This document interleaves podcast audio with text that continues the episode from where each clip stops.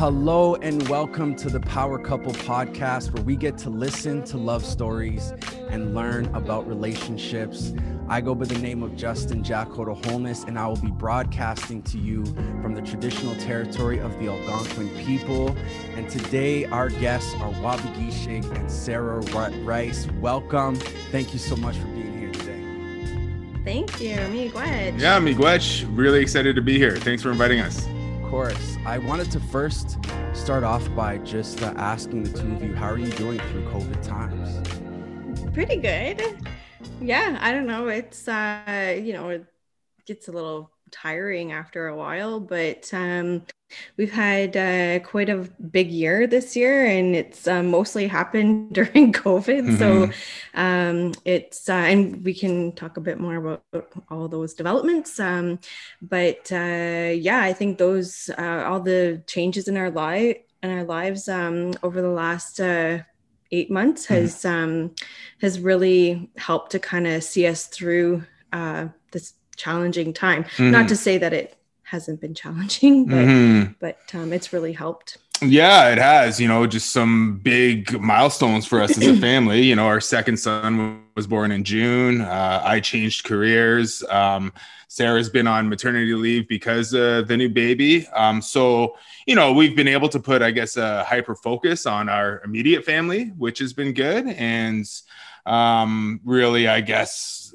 cherish the time we have right now. Mm-hmm. Uh, it has been hard otherwise, though, and not being able to see other family. Like, the weekend after the pandemic was declared, we had planned to come to Ottawa to visit some family, and uh, we haven't been able to return since. And you know, we haven't seen some of our family there in a long time. So or friends, or friends, yeah. So that that's tough for sure. But I mean, you know, it'll be a memorable time for many reasons for us. So we're just you know taking it day by day and just feeling fortunate that we do have you know our healthy, safe home uh, as a refuge, you know, of sorts, right? Mm-hmm.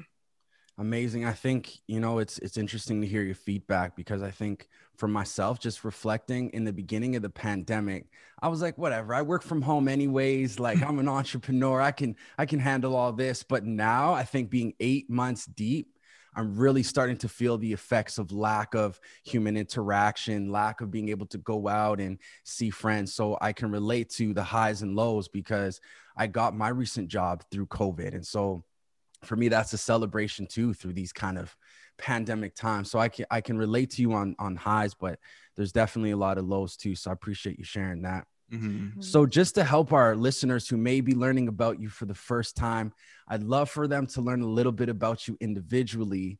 So, where were you born, and what is one of your favorite childhood memories? Oh, geez. so uh, I was born in Sault Ste. Marie. Uh, I am. I grew up in Bruce Mines. Um, and my mom's family is from Garden River First Nation, and my dad is Zhaaganaash and uh, mostly of Scottish descent. Um, and his family has uh, pretty deep roots in the Bruce Mines area. Um, so I'm formerly Sarah McGregor. I changed my name when we got married to Sarah Rice. Um, favorite family memory my dad's well both my grandparents um, had farms um, my grandparents on my dad's side uh, had a family farm for generations uh, and on my mom's side uh, my grandparents uh, my mom grew up on reserve in garden river until she was about 10 years old and then um, my grandparents uh, my my grandfather um, what do you say enfranchised uh, so he sold his status and uh, left. They they took their family and left the reserve uh, in the 1970 area, 1970s, um, and bought a farm in Bruce, just outside of Bruce Mines. Wow. Uh, so my favorite family, uh, my favorite memories are of growing up on those both those farms, running around in the fields with my cousins, and um, really like you know deep appreciation for nature. And um, like we used to build forts and like have these science labs in the in the bush and like you know little ponds and and that kind of thing. So like really those are my my most cherished memories mm. and like family gatherings in those farmhouses and and yeah, cool. That's my favorite. Uh, I was born in Toronto, actually. Uh, that's mostly due to medical reasons. Uh, my dad is from Wasauksing First Nation, and my mom is from Parry Sound, Ontario. Uh, they were living in Wasauksing. That's where they planned to start their family, but my mom had gestational diabetes, so the hospital in Parry Sound uh, wasn't confident. Um, well, I, I, shouldn't say they weren't confident, but they, they wanted to send her to Toronto just, you know, for uh, as a precaution, right? So uh, after a few days uh, after I was born, I uh, went back to the res, and that's where I grew up. Uh, I spent the first, uh, basically my entire childhood and, and adolescence and youth in in Wasauksing. And I'd say my favorite memories would just be, yeah, more of those family gatherings, you know. Um, and we spent a lot of time on the water because where I'm from, Wasauksing and Parry Sound, that's right on Georgian Bay. So just swimming all summer long, getting together with family, uh, a lot of outdoor activities. Um, you know, I the home I grew up in um, on Wasauksing was right in the bush, so uh, I spent a lot of time in the bush. You know, like with my family members doing various things like gathering food and medicine and you know doing you know hunting and, and fishing and that kind of thing. So yeah my favorite memories are just of being on the land and being on the water and uh, having family nearby all the time. Amazing. And so before we dive into how you met I'd love to learn about who was Waubgeshig and Sarah before there was Waubgeshig and Sarah. And so I know that I know that Sarah, you did a little bit of of lifting in the past, if I'm if I'm not correct. You won yeah. the bronze at the Winter Lift Provincials in 2014. and well, you, did you know, Waubgeshig, um, you obviously have a history in journalism and literacy. So, like, what was your lives like before you crossed paths? Mm-hmm. Well, you must have deep dive for that one. so I, um, yeah, I was a lifter. Uh, I did weightlifting, Olympic, Olympic style weightlifting for about eight years. Um, when I was living in Ottawa, um, I, it really was a hobby and, um, and to keep me fit. And I really enjoyed it. I did, uh, like CrossFit and that kind of thing at first. And, um, I, I fell in love with, uh, Olympic weightlifting um, and I, uh, I so in order to kind of like keep goals and that kind of thing, I would go to competitions here and there, and um, it was a lot of fun. Uh, post kids, I can't do that anymore. It takes a lot of, uh, it requires a lot of time um, to train for that kind of thing. But I try and continue to well, I'm getting back into my fitness now. Um, but outside of that, um, yeah like that, I, I actually would say that was a big part of my identity when i when i lived in ottawa was uh, doing weightlifting i really love um, cooking and uh, and so um, I used to be really pa- I, well, I still am, but really passionate about um, about food and uh, paleo diet in particular. Um, and uh, yeah, I don't know. I that that was I would say that was the biggest focus of my life. I was a bit of a gym rat back then. uh, yeah, for me, um, you know, pre Sarah, uh, I, I, guess I was probably more career driven. You know, I made that a priority, and you know, I always wanted to start a family someday, but uh, you know, I was of the attitude that you know that'll just happen when it happens, right? And you know, I spent a lot of my time, you know, obviously I worked in journalism full time, but I, you know, on top of that, had aspirations to become an author. So I did that in, in my extra time. And, um, you know, growing up, I was pretty firmly rooted in in our culture, uh, having you know um, being been raised in in our community, um, close to ceremonies and and all those uh, mm-hmm. wonderful things. Um, but yeah, I sort of um, just thought, you know, eventually, eventually, you know, I'll find a partner and that'll happen, hopefully. Um, and I think it really came into sharper focus when when Sarah and I did cross paths and when we eventually started hanging out and got together. And I um, really realized the importance of of creating something with somebody else, and it was really special to come to that realization because it's something I just I don't think I really took seriously enough when I was younger, right? Because I had you know these goals uh, in my career that I wanted to accomplish, and you know on top of that, I did all the other usual things that I still do now, like I'm into Brazilian Jiu Jitsu. I work out as much as I can. Um, into music, a huge music fan. Um, but now, yeah, I, I feel like I have uh, more of a life's purpose, I guess, now that you know I'm part of a family. Wow, you have more of a life purpose now that's that's an, an amazing statement i think. So how did you cross paths? Like where did you meet? How did you meet? Was it love at first sight? A story down for us. So um, we met through Waub's cousin harmony rice um, and i had uh, her and I are friends, and um, we had worked together a bit uh, through the organizations that we were working on, working with. So, uh, I was at the Assembly of First Nations at the time, and she was uh, consulting, I think, for um, Treaty Three. I think it was Diane Kelly, Chief, uh, Grand Chief Diane Kelly was who she was working for at the time. She was in town, and uh, so she had messaged saying you know hey let's go for lunch and then it was hey um, i have this cousin who i would really like you to meet and i'm just going to invite them and i was dating somewhat the, someone at the time so it was like well okay whatever.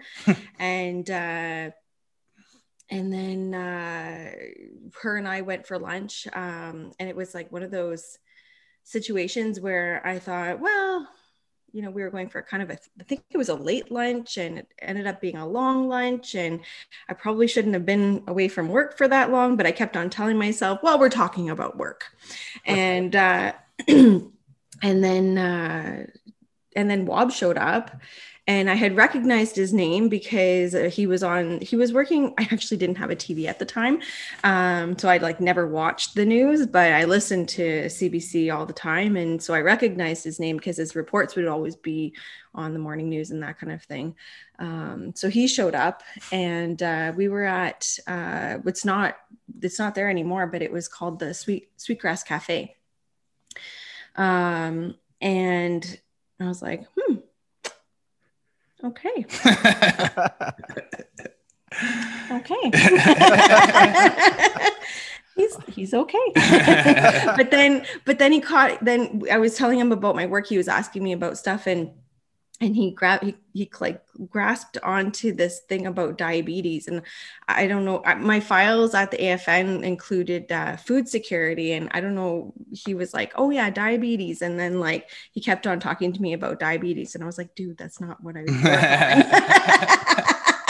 but yeah it was it was uh it was uh for me i was like this dude is pretty cool. Like he's pretty good looking. I was like, oh no, no, I'm dating someone. you forgot about that for a quick second. Well, you know. yeah, it's uh, it was hilarious because uh, my cousin Harmony had come to town for work, and uh, we, you know, been texting back and forth about meeting up, and I offered to give her a ride to the airport before she left, and I was working at CBC, um, but that week I was working on a special project, so I had a bit of flexibility in my schedule. Like I didn't have to do a, a story that day. So she said, "Well, come and uh, I'm meeting a friend for lunch. I want you to come and meet her." And I kind of rolled my eyes a bit because if you're Nish, you know, you have a lot of uh, relatives trying to set you up, right? And she had tried to set me up many times before, and I kind of was like, okay, you know, I'll I'll I'll humor Harmony and come and meet her friends. so I went and you know met Sarah, and I was like, oh, you know, I was very interested, you know, pretty much immediately, and you know, tried to make links between whatever she was talking about and what I was into at the time. Hence, diabetes. You know, I think I was doing, yeah, I think I was doing like a long term project on diabetes or something like that. So he gives me his card. Yeah. So, so yeah, that's that's uh, where it started, and I was like, oh, I'm definitely interested. But it wasn't until later in the fall. That was in the spring. Yeah, it was in May. Yeah, and then we didn't actually go on our first date until the end of September, yeah. and because obviously she was in yeah. a relationship, and right. it was the start of summer, and you know, not everybody gets into a relationship at the start of the summer, right?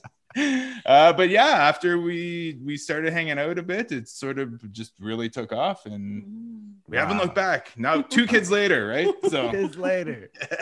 I love how Sarah was like, yeah, you know, she's like, hey, let's go for lunch. Hey, I have a cousin. yeah, exactly. Yeah. So funny. So, where did you go for your first date? The Moon Room on Preston Street. Wow. In uh, Ottawa. And how was it on a scale of one to 10? Like first date, how did it go? Uh, I would say 10. You're giggling. I don't know. I, I, it was great. yeah, it was good. Uh, we had lots to talk about. Uh, no, no uncomfortable silences that I mm-hmm. remember. And nice. Yeah, we made plans to. I think our second date was at the Museum of Nature in in Ottawa. Maybe a, a week after that mm. or so. Mm. I think. Anyway. I think and this was like nine years ago, right? Yeah. So. and then we went to um, a pub on Elgin Street. Oh, after the museum? Mm-hmm. Yeah. Yeah. Yeah, yeah very was... memorable times for sure. Yeah, man, exactly. so, when you first met, like, how long were you together before you got married? Uh, three or four years. Three, three years. Okay. Three years. Yeah, we got married in in June 2014. So yeah, three years. Mm-hmm. Wow. And so on that journey, like how did you know that they were the one? Like when did you make that leap into full commitment? Let's do this all in. I think like for me it was probably fairly early on. It was like I'm pretty sure like second date area or wow. even first date. Even mm-hmm. first date, I was like this guy is totally like everything he's saying is um is like hitting all my check marks. So before, okay, so before we started dating, I had like done some soul searching and like, okay, none of these relationships are that I've been in in the past have worked out and why aren't they working out? And okay, like I want to get, I, I, I don't want to waste my time anymore. Um, in in relationships that end it you know and you know maybe these are good people to be friends with but they're not the right person for me. And so i i remember um, actually sitting down and writing out like these are the attributes the characteristics of a of a person who i want to be with. And um, this is going to sound totally Nish, but I remember coming back from my parents' house and I was in my car driving back to um, Ottawa and I was like praying really hard hard about this and I had tobacco in my hand because I was like, you know what? I just I'm done with I'm done with this guessing game. I'm just gonna like put it out there into the out into the world and and and I remember in my car had my tobacco on my hand and I was you know praying about you know to have this person come into my life and I put my hand out of the car window and I let that tobacco go. And and it sounds like so romantic now but I just like I just didn't know what to do. I was so, so kind of like heartbroken over um thinking that you know I had been in relationships that were going to work out and then they weren't. And uh and at that time that uh, on that car ride, I think Waub and I had already started kind of just like messaging a little bit here and mm-hmm. there. And had planned to get together for a coffee. And eventually that turned into, before we actually went out on the date, it turned into a date. Um, but yeah, I think I've lost my train of thought. Baby brain. well, for me, um, I think it was, you know, getting to know you know sarah obviously i was i was excited to meet her and you know after we hung out a couple times uh, you know i was very intrigued and I think it began though with you know meeting somebody else who's indigenous in in Ottawa, mm. and you know you, you, know as as someone who lives there, you know it's it's a relatively small community, and yeah. um, we stick together when we can. And when you meet somebody else who's who's Nish, it's like exciting, whether you have romantic intentions or not, right? It's like oh hey, here's a, another person I can you know uh, come into the circle with or, or be mm-hmm. friends with or whatever. So you know that that initial draw is there but as we got to know each other um, i quickly learned you know we had the same values in terms of um, what we believed in for ourselves as individuals uh, what we looked for in a community and how we as individuals wanted to engage with that community and you know i guess the positivity all around that we just wanted to help foster and you know that's just part of being a good person i think and mm-hmm.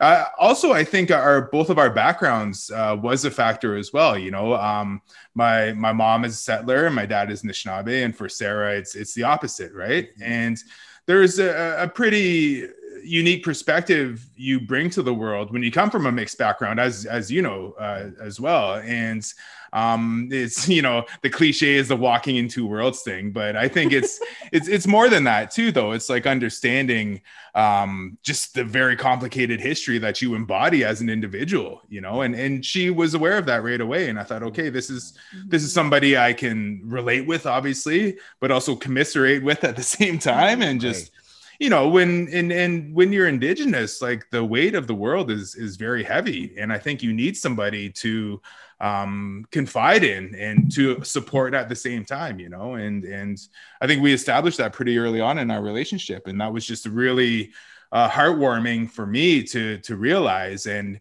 and I mentioned earlier you know I was more career driven and and I just sort of was casual about you know romantic relationships and and creating something eventually but when things started to pick up I was like oh this is exactly what I need in my life and this wow. is what's going to make me a better person all around you know mm-hmm. so wow. and it makes it a lot easier to be in a relationship when you don't have to mm. explain anything. Yeah.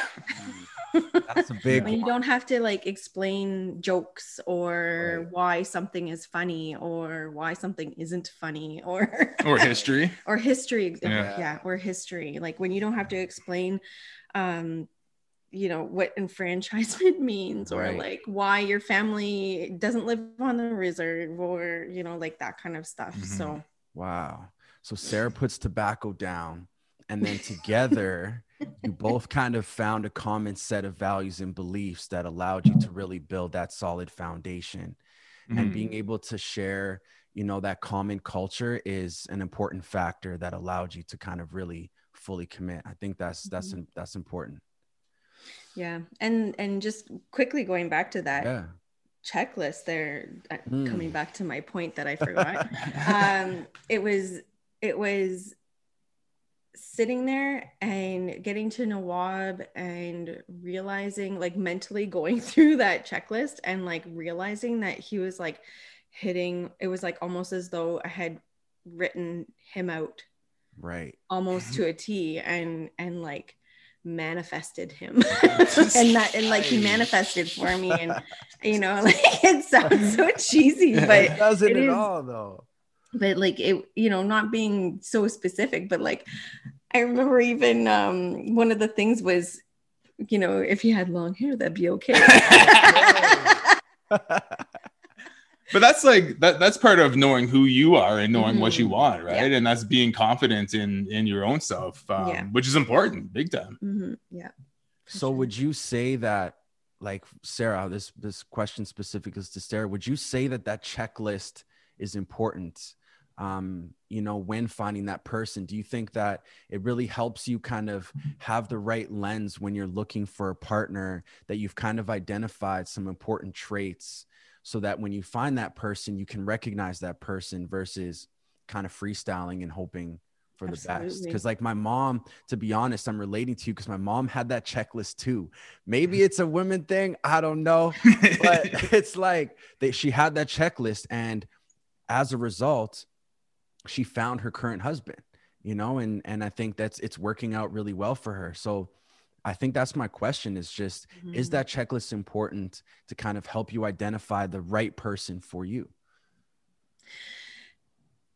i think so like i i have whenever like it doesn't happen too often but like if i have a girlfriend who's like you know having a lot of heartache or you know really not sure where to go in romantic life and that kind of thing i i share my that story mm. um, but it i really think it only works when you have done the work for yourself mm. um, so before Waub um, i i went to therapy because i had um, it wasn't about men but mm. I I was in my late 20s and I had a really great career. Um, I had a great life, but I had just felt like my bottom fell out.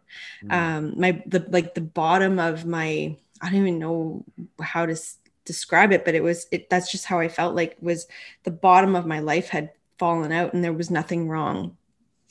Um, my confidence was gone um, and I was a pretty confident person, uh, and my self esteem was really low, and just like just everything was kind of feeling off and wrong, and and I think a lot of people go through that, like kind of a quarter life crisis kind of thing, especially in your mid to late twenties. Um, I've talked to a lot of people who feel the same way, and you know, some people work their way out of it themselves. And i just i'm kind of a proactive person when it comes to that kind of stuff. And i was like nope i don't want to do this on my own. I i don't know where to start. Like it was at the point where i was i lived on my own in my own apartment a two bedroom apartment on preston street. I paid for it all myself you know like i had a car I had all this stuff um and i couldn't be alone in my apartment. And i just i would like walk around in my apartment and just like my my skin would crawl from like feeling like the cringiness of not mm. wanting to be there by myself. And so I was like, you know, I can't do this. I started seeing a therapist and it took me like a year to to kind of work through all those feelings and and I honestly even now I couldn't tell you what that one thing was. It was just kind of like working through different feelings that that just weren't sitting right. My self-confidence and and that kind of stuff. And so you know a list is not going to do you any good if you don't do the work for yourself. Mm. if you don't sit with yourself and learn who you are and and make sure that you love yourself before like I, that is like a totally um cringeworthy like like what's the um, like thing that people say. Yeah, you gotta love yourself to love others, but it actually is really true. Like mm-hmm. if you if you don't sit and do the work and and understand who you are as a person and understand what you need in your life, it doesn't matter how like if you have a list because that list isn't gonna reflect what you actually need because you don't know. Mm-hmm. I think that's that's really important to share. And I appreciate you sharing about therapy. I think I love normalizing therapy and how important mm, that is. Yeah. Like when you need that help, go get that help from a professional as well. And mm. I think that that's a really important aspect as well. So I appreciate you sharing that. So my curiosity here now at this point, so you both shared a little bit of of who you are individually, what your lives were like who proposed and how did they propose? that that was me. It's it's it's a bit of a long story. Um, well, I think it was sort of a foregone conclusion for both of us that we were gonna end up together for for good or for a considerable amount of time anyway. Um, and part of that was just like open conversations we had. Like it wasn't a surprise to her that I proposed because we talked about you know creating a family and you know, a uh, life, a life and, you know, a, a, future and so on. So, um, but we went through those, you know, traditional so-called motions anyway of like proposing and getting married. Fun. It was, yeah, it was fun for sure. Yeah. I, I, don't mean to make light of any of that for sure. Um, but yeah, bought an engagement ring. that story. I'm going to go get the yeah, baby. Baby's awake. so yeah, uh, bought an engagement ring in Ottawa and um, we had planned this trip to Peru and this was in um, the spring of 2013. So yeah, after about a year and a half, we were sort of uh, committed to each other, and you know we had these plans to spend our lives together. And you know I was like, okay, well we'll make it official by getting married, and uh, I will officially propose to you too. So we went to Peru for three weeks in the spring of 2013, and I bought this engagement ring um, in Ottawa. Here's our little guy. Don't reach for that. he just started reaching for things. this is the Abens, by the way. You'll likely hear him, you listeners. Oh, um, so so anyway, we uh, yeah went down to Peru. I uh, told some friends, some buddies, that I was planning on proposing to Sarah while we were in Peru. And uh, we flew out of Montreal. And on the way to Montreal, I got a text from a buddy saying, Hey, man, maybe you shouldn't take that expensive ring down there with you because my in-laws were just there and they got robbed. Oh, right? Wow. So I was like, well, it's too late now. I got this ring packed away in my in my backpack. So um, I carried it around Peru for for a few weeks and we did this big long excursion on the Inca Trail, uh, which took four or five days, and it ended in in uh, Machu Picchu. You know, the former Inca city that's on top of the mountain, right? So just this wonderful place. I was like, okay, I'll do it there. I'll, I'll pop the question in Machu Picchu. But we got there on like early on a Saturday morning and it was just crawling with tourists, right? And I was like, there's no way I'm going to make this memorable with like all these people crawling around Machu Picchu taking pictures and all that. So I was like, damn, there goes that moment. So, we, yeah. So we had a we still had about a week to go in Peru and I was like what what am I going to do? Like what's my plan? So on on the second last day we were there we took this trip to uh, the beach on the Pacific Ocean uh, this city called Mollendo and it was off season. Beach season was over. So all the attractions on this beach were shutting down and it was kind of like um bit of a ghost town and maybe a little bit sketchy. Mm. and I was like this is my last chance though so we're on this beach on the Pacific Ocean, and I just I don't even remember what I said. I just like you know here's here's a ring, we marry me kind of thing, and uh, so every time we would be at like a spot that I would think, oh maybe maybe this would be like real romantic, and like nothing would happen.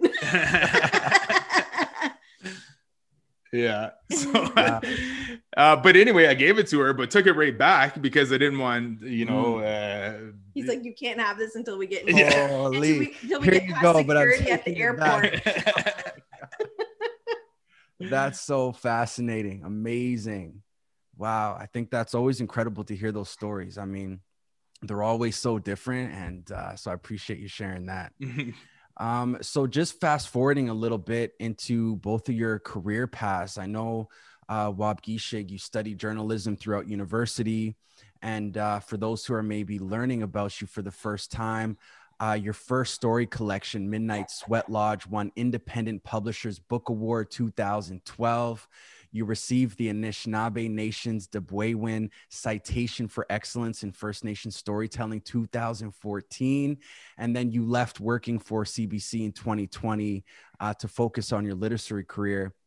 So, why did you choose literature and journalism as a profession, or did that choose you? Oh, that's a that's a great question when you put it that way. I think like both of those professions chose me in some ways because I didn't really um, aspire to be a journalist or an author when I was younger uh, as a teenager, right?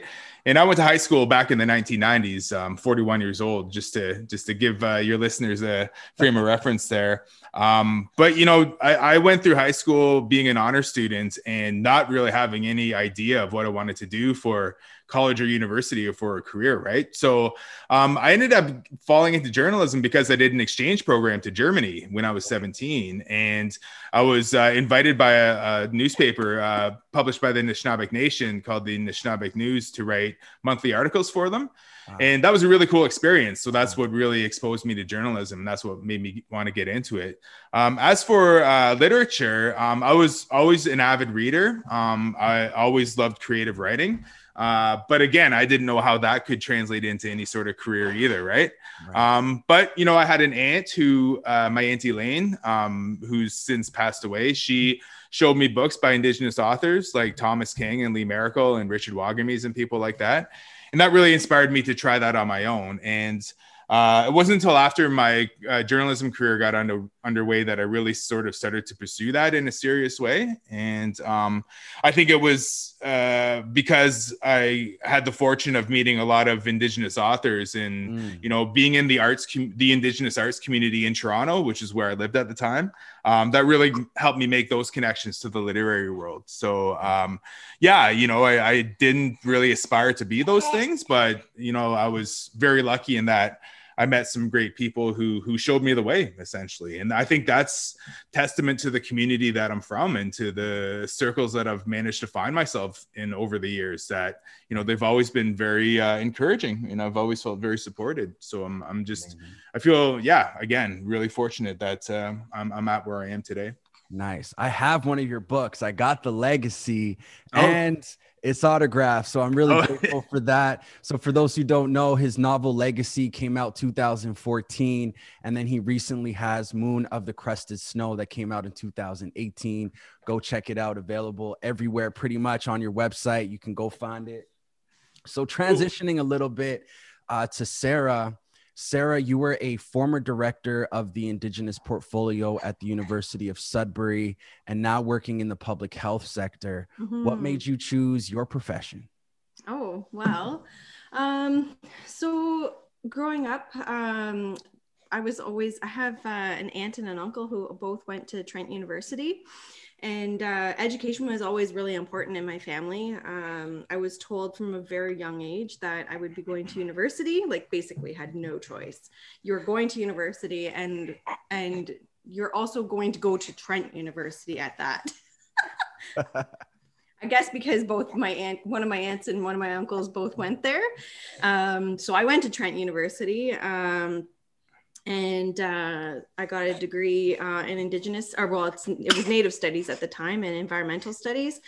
And mm. then I went on to um, uh, York University and got a master's of um, uh, environmental studies. And during those, during all of that time, I was always focused on Indigenous studies or Native studies and um, that was really because um, of my feeling of a lack of connection to community. Um, I really learned what it was to a lot about what it was to be Anishinaabe or Native in this country, and and as a person um, during those university years.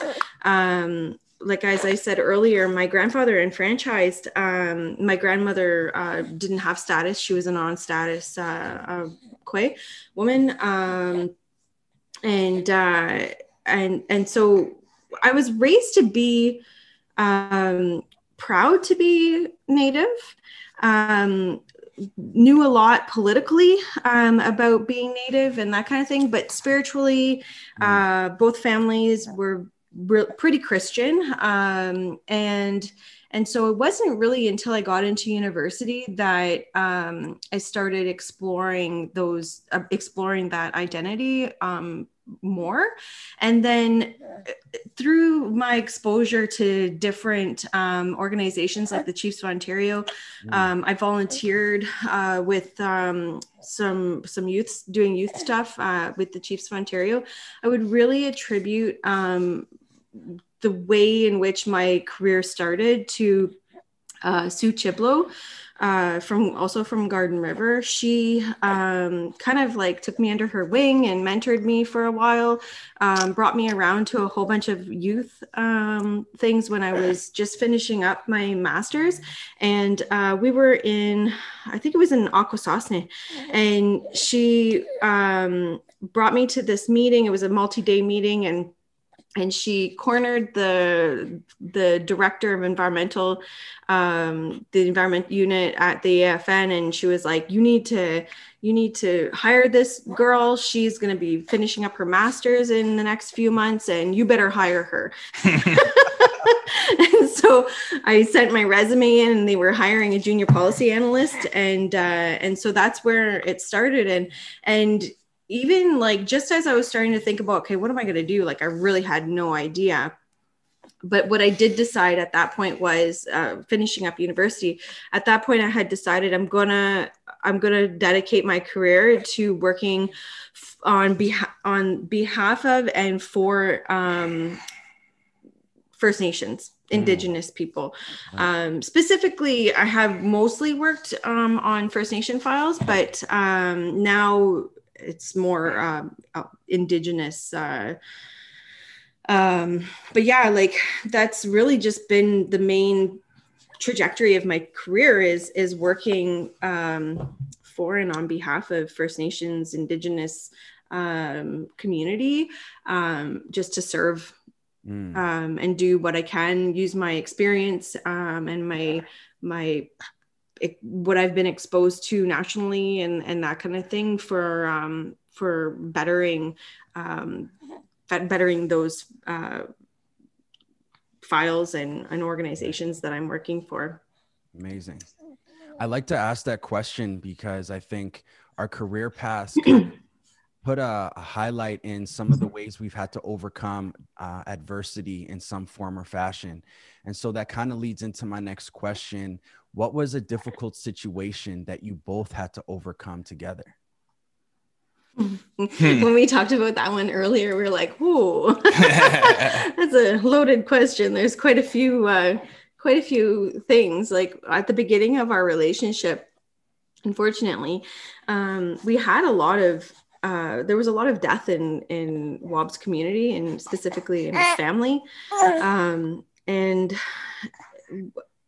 Waub's like my he's like the steady one always in our family and in in our relationship. And like i'm always like kind of up and down. I'm emotional and you know and all in the good ways. And and he's like you know the the steady ship of our of our union. Um and so when he's off when he's off kilter it really throws me. And so mm. i would say like for me that's been a really big um, learning curve is how to support support him um, how to support a really strong person is when when they're not able to be strong is uh, has been has been a, a big challenge. Um, so yeah there was a lot of death in his in his family hmm. at the beginning of our relationship. Um, our uh, our first son's birth was very challenging. I had a medical emergency and and it was uh, pretty scary. Um, and then parenting. Oh. parenting has been challenging too. yeah, um, I would say all those things. Uh, you know, uh, I, I think I have experienced a lot of loss and, and tragedy over the course of my life. And, you know, it's been difficult um, ever since uh, I was young. But, you know, I, I have been equipped to to handle those things mostly. And, and I think, you know, if Sarah considers me sort of steady, that's a result of, of working on, on some of those things emotionally. Right. And, um, trying to find ways to help support others during these times of crisis, you know. Um, but that's not to say um, I'm infallible because there were some moments uh, in recent years um, where a lot of those challenges came up that I also had to seek counseling, you know, mm. um, specifically grief counseling.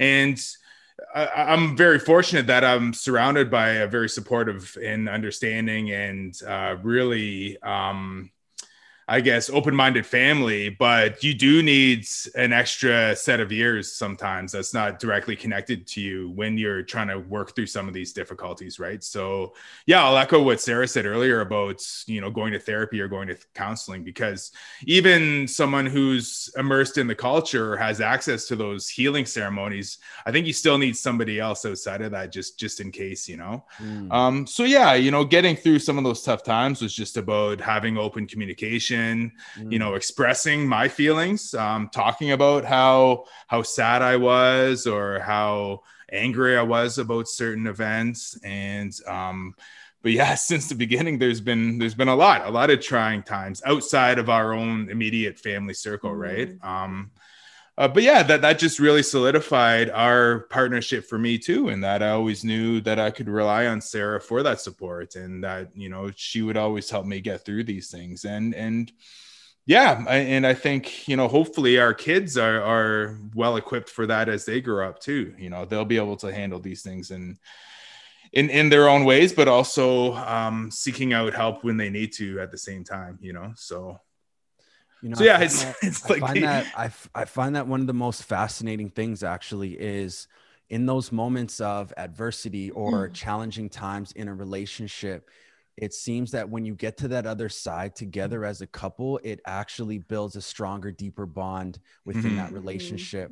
And I think that's such an important thing to echo what you what you've shared because I think for people who are in relationships or you know new new couples who are exploring, you know, fully committing to their partner, those are important factors to consider is that when you have a disagreement, it's worth being able to work through it in healthy ways like you mentioned, you know, healthy communication, expressing your emotions and maybe seeking outside help. Mm-hmm. but it's worth it because it helps bring that that stronger bond together as a couple so i think that's really really fascinating for you to share and so, kind of just in our our tail end of this uh, podcast here, how important is laughter in your relationship? it's huge, and I think uh, people who who know us, uh, I think we're probably notorious for both having uh, loud laughs, right? uh, but we we can laugh because we can cry. Mm. We can laugh because we can express frustration. You know, we can laugh loudly because uh, we are able to keep our little guys healthy. You know, and I think we can laugh because we have a solid family around us, you know, and um, for me, I, I, I really give credit to my own parents for the work that they did to raise me and my brothers in in a as positive a, a, way as possible. And they had a lot to deal with on their own back in you know the 1970s right, when they were first getting together and all that. Um so yeah we we are empowered to laugh because of you know the I guess emotional um I don't know what you'd call it, uh, the emotional toolkit that we have, I guess you could say, you know. So mm-hmm. Yeah, so that well, we can find the humor in just about anything. Yeah. and that's the thing, like you can you can go to a funeral of a loved one if you're Nish and somebody's gonna make light of it somehow, you know, you're gonna laugh at a funeral. real real talk though. That's real, real talk. talk. Yeah. yeah. So speaking of of Nish from the perspective of your traditional teachings, which ones are the most important to you and how do you integrate them into your relationship? I think kindness is probably the I would say that's probably the a pillar of of our relationship like you know it's it's easy to get mad and or um or to uh, get frustrated, I think is probably more a better description of any kind of um, thing that ever happens between us is frustration. And and if that occurs, kindness is always the thing that I kind of have to, you know, go back to all the time and um and parenting too like kindness i always have to remind myself like no matter what i'm feeling the way in which I express that those feelings need to be kind in order to get anywhere. Mm-hmm. Yeah, I would say for me, you know, I I grew up uh, in the Midewin Lodge, even though I'm not an initiate. Uh, I'm not an, an official member of the Midewin Society, I guess, but my, my dad is and my stepmother is, and a lot of my family are. So I grew up in the lodge, uh, hearing a lot of those teachings. And I guess the main things I took away from those teachings were respect for sure and kindness and love. And and the respect part really is about you know uh, being one with the environment and the world around you and and knowing your place in it and how your actions and behavior really impacts everything else around you right and uh, a key offshoot of that, I think, is being empathetic, like being able to put yourself in somebody else's shoes and really understanding why they may struggle, you know? So, you know, I think having those discussions at an early age uh, was really formative for me. And another big thing I, I really should highlight is just how those teachings helped move me away from sort of macho ideals of being a man. Mm. And because there is toxic masculinity ingrained in a lot of indigenous communities as a result of being colonized and, and displaced, right? Yeah. I, I think my dad did a lot of work himself to try to overcome that on his own. And um, I think he really struggled when he was younger because he grew up in an era when, you know, men were taught that they couldn't express emotion and that they had to be strong and macho. And those were ideals imposed upon our communities by, you know, so called Western influences, right? right? Yeah. Uh, and that wasn't part of traditional, uh, I guess, behavior at all. You know, like men were supposed to be you know emotionally available and they're supposed to be you know taking on all roles and not just spe- specific roles for men right mm. so and i give credit to my mother too for empowering my dad on that healing journey on his own wow. you know so um so yeah for me it's about busting those stereotypes about what being a man is and Right. we have two boys and i think it's important that they Wow, grew up right. with those ideas too Mhm. Right. I think that's so important to highlight, uh, Waub, is is that you continuously are paying homage and respect to your parents for the work that they've done so that you can have the balance that you have in your life. Mhm. I think if if our listeners can kind of pick up on if you are in a relationship and that may not be your reality, that can be the work that you do so that the future generation doesn't have to do that work either. So I think that's such a significant point to make, you know, projecting into the future and for new couples who might be experiencing some of those hardships is that if they do that work and you bring, you know, young people into this world that you are making a difference into that next generation. And to be able to have you on this power couple podcast to talk about that i think is a testament exactly to that.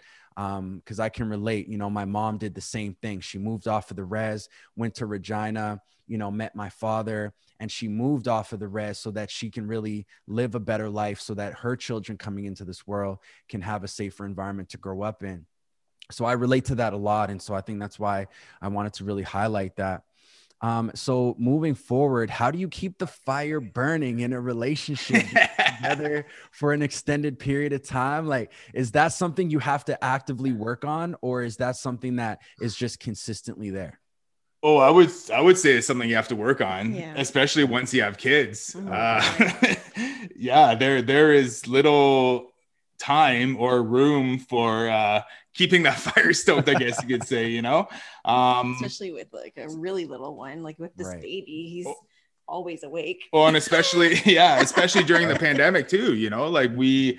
You know, in, in regular times, uh, we would have family come in and you know watch the kids for the night, so we could go out for for dinner or something, right? Right. uh, but we can't do that right now. Mhm. So you know, I, I empathize with everybody struggling through that. Yeah. Um, but you know, the time will come. We just have to be patient, I guess. i think probably the most important part of that too though is that we're like genuinely friends Mm.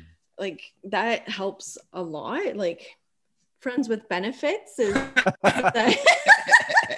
but like like we're friends like right now i'm on Wow. mat leave and and he's working from home and that could be like a really big um, recipe for disaster if we weren't friends Mhm. Yeah. You know um so i think it's that's you know part of that you know doing the work for yourself and making sure that you know yourself and um choosing a partner who is your friend i think is really important first because Mhm. otherwise like it's really hard to maintain that connection when you have little ones and you're not necessarily able to take those romantic night like our romantic nights are right now are like sitting downstairs while I have the baby on my lap and we're texting back and forth like funny memes or videos and like so romantic but like that's how you know we keep Right. each other laughing and right. and like I think romance is um you know you kind of have to ebb and flow through romance in a long-term relationship and you know it looks different at different points in your relationship Mhm. Mm. like right now it really truly probably is like sending funny memes Yeah. I think another big part of that too is is giving space. You know, um, making sure that somebody else has the time to be on their own if they need to be. Yeah. and it's hugely challenging for Sarah right now because she has a baby, obviously, and our uh, older son is almost four, and he's you know very attached to to her right now at the moment because he's still so young. So, you know, I have to make sure I, I do what I can to give her, even if it's just a half hour to go outside for a walk. Like I gotta Right. I gotta make sure I, I let I- I'm able to let her do that, right? And um, on top of that too like just other small things in terms of you know sustaining a good relationship is you know having your own interests and Mhm. and and making sure you are able to spend time with your own interests. Like we don't listen to the same music or are interested in the same movies or tv shows at all. Um but you know we do that on our own because that's i guess that's part of your own personal identity too right? And just you know making sure that you're still an individual even though you're part of this you know lifelong union at the same time. You gotta have something to talk about. Yeah. Right. I think that's so interesting is that how important it is to maintain your own identity within your relationship is part of keeping the fire burning. I think that's and it really- takes work too Right. to, to maintain that personal that i that your own identity. It takes a lot of work. Mhm. and so that, that that work is important though. And i think you know it kind of interconnects with what we were talking about mm-hmm. earlier is that when you overcome those adverse scenarios they build the relationship mm-hmm. stronger. Mm-hmm. And so yeah. that work effort to you know keep the the spark alive is worth it in the long run at the end of the day. Mm-hmm. so what does so i only have a, just a, a few more questions left but what does love mean to you well, I think right now is a perfect illustration where oh, you know we're, we're, we're spending time uh, together doing this chat with you, which we are very honored to do. It's it's amazing. Absolutely. Yeah, it's really cool to be able to reflect on mm. you know on ourselves both as individuals and as a couple. Um, you know, you sort of take a step back and put the wider uh, lens on it, and it's like, oh wow, you know, these are the things we've accomplished. And um, yeah that's a big part of love. And you know as as sarah sits there to breastfeed our, our that's baby that's why she's off, she's off camera at the moment. But it's you know that i mean i am uh, so enamored by that. You know that just fills me with love to to see that happen in my home and know that that is you know my life partner and our second child you know and she's wow. feeding him and making sure that he's uh, strong and healthy right? So wow yeah i think uh, love is just uh, creating that foundation really. And you know it's uh, i think we're both in some ways too uh, quite pragmatic when it comes to considering love too you know? Of course we are romantic and we are in love with each other but you know we also see a union a partnership as very utilitarian too you know? We both bring certain skills to the table and we both have um I guess, certain insights and wisdom that we can, you know, pass on to our children. And and I think all of that is is just uh, empowering, and that really makes me feel love, and it fills me with love to to consider all those things. Amazing. Nice. Anything you want to add? Ditto. awesome. Yeah, no, I, I I like that idea of of love being a bit on the utilitarian side you know like you can't always you know walk around with hearts in your eyes you got you know you got there's shit to do and mm. um we you know we have kids and and love to me is supporting each other um to accomplish each other's goals and um i would say that we really have very much a strong um, union and a strong relationship in those in that support because um, even work wise, like we rely on each other um, a bit, like work wise. Um, Waub will text like you were just texting me the other day, asking me for ideas for something that he was asked about to do. And and like I rely on him um, in my work. And if I'm not sure about something, I'll, you know, we'll go over things um, ideas together and and that kind of thing and so it's multifaceted and mm. um yeah it's it's uh it's supporting each other in in all aspects of of life and being interested and um engaged and listening and and all those um great things hmm. Love that i think i like how you put it in the sense that love is multifaceted but it's also supporting each other to accomplish each other's goals. Mm-hmm. I think that's such an incredible thing to say in regards to what love means to you. I think that's that's incredible. So I want to pose this question as if you were talking to your future sons and they're getting into a relationship. What advice would you give to a new couple? uh I would uh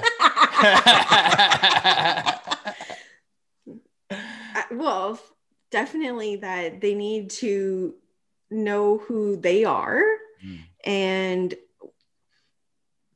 to I don't even think I would say that you need to respect your partner or anything because they would just autom- like I I hope that we are raising good human beings who are um, going to contribute good things into the world and like that's what makes me excited about raising sons is that um, is that I hope that we raise good human beings who will have good relationships mm-hmm. um, and that we equip them with the tools that um, will will carry them into those good relations mm-hmm. um, but for telling them as a new couple it's really like you have to be open and honest and um, listen to each other um, and that honesty part is important in like is this a relationship that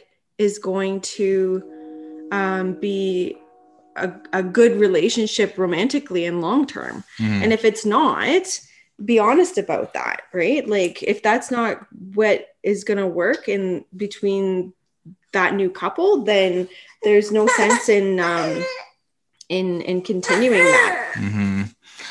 Yeah, when, when you first asked that, I, I was trying to think of some, something funny to say, but I didn't want to say anything inappropriate. Like it was like wrap it up until you're ready or something like that, right? uh, but I, I, just think about what my parents taught me. Like they always taught me to be patient. Hmm. Uh, they always taught me to to listen. Um, and and I think that's what I'd, I'd relay too. Is just uh, yeah, that patience is really key. And uh, a big part of it is what Sarah brought up earlier in terms of understanding who you are before you, you know, fully commit to somebody else, right? Um, that was big. big break from the big guy here. Yeah. I love it. I actually love it. I think it's an amazing thing to have your son there with you today, honestly. So, two closing questions. What does a power couple mean to you? I think just supporting each other mm. in all aspects. Nice. Yeah, you know, uh, I wouldn't consider us a power couple, no.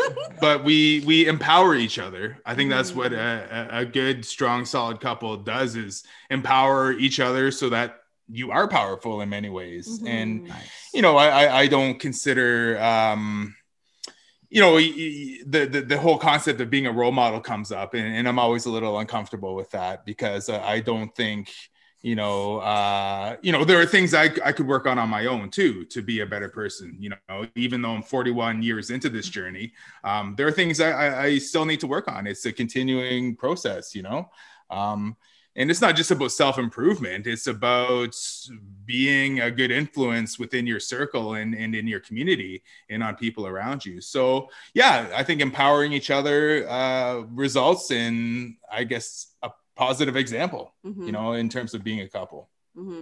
amazing yeah. like yeah we wouldn't um we wouldn't be able to accomplish the goals that we have in this life if we weren't um, supporting each other and empowering each other to to do what we do in our in our lives. Mm-hmm. makes sense. So here's my last question for you. What are your plans for the future individually and as a couple? It's a good question. Um go ahead. I don't think that we like we haven't we talk about like the future and and that kind of thing but we haven't like this is our future right now this little baby True. um and so for me i think um i'm kind of like coming into a, a a spot in my life where i need to reevaluate and and see and think about not reevaluate but evaluate and see like where do i want to be in 5 10 15 years um career wise and and that kind of thing um personal wise um I just want to continue to grow as a mother, um, as a parent, and as a wife, um, and as a person. Um, I I often like think pragmatically like oh where do i want to be financially and like because that's easy to con i find that easier to control than like um uh, personal wise because I'm kind of like a go with the flow kind of person. Um, but I think, yeah, like just being a continuing to grow as a mother and and as a person and as a and being growing as a person makes me a, a better wife. Mm-hmm. So a partner. Yeah, I, I, agree with that. Uh, I think the ultimate reflection of where we are in, you know, 10, 15, 20 years is how these guys turn out, right? Mm-hmm, like yeah. how, how, the little guys end up. And, you know, that's the ultimate um, test of being a parent, really. So I guess that's probably my priority is making sure our two children grow up to be, you know, kind and respectful and happy and healthy um, kids and people. And if they aren't, then that's okay too, because we're all going to work together on that, you know, mm-hmm. on on doing whatever we need to to to help each other. Um, uh, I guess from a professional standpoint, I just I'm just going to keep writing books for for a while, and you know I have a list of things I want to get to in terms of uh, book subjects. Um, and personally, you know, I'm I'm working on uh, learning Anishinaabemowin, uh, our language properly, and I would like to become a fluent speaker someday, and I would like to be able to teach these guys uh, a little more. Um, but that is an ongoing journey too, so um, we'll see how that ends up. Thank you both so much for joining us here today on the Power Couple podcast. I'm I can't help but express how much gratitude and thankfulness that I have resonated in my body. It's it's an amazing thing to sit here and learn from you both, to share your love journey, to share your your kind of highlights and, and insights to your relationship I think I'm I'm so excited for our audience to hear these stories and hear this journey. I think it's really important considering our times. So thank you again both for being here. I appreciate it. I definitely think you're a power couple. To me, a power couple is anybody who is making their relationship work. I think that takes power and strength to make a relationship work. So thank you again. Wash Day, appreciate it, and uh, we will stay in touch. Okay. Yeah, Chimigwech, brother. Really appreciate it. This has been a really cool experience. Mm-hmm. Yeah, it's it's really neat to be able to take a look at who we are as people and as a couple and as a family. You know? Yeah, it was fun. And, and yeah, maybe we don't do that enough. So maybe we'll do our own uh, personal reflections every week or something. But yeah, you, thanks for such a great conversation. Really loved uh, answering those questions. You know, and I think this guy's had enough. So. All the best. Thank you again. I appreciate okay, it. Okay, take care. Miigwech. Take care. Wash day.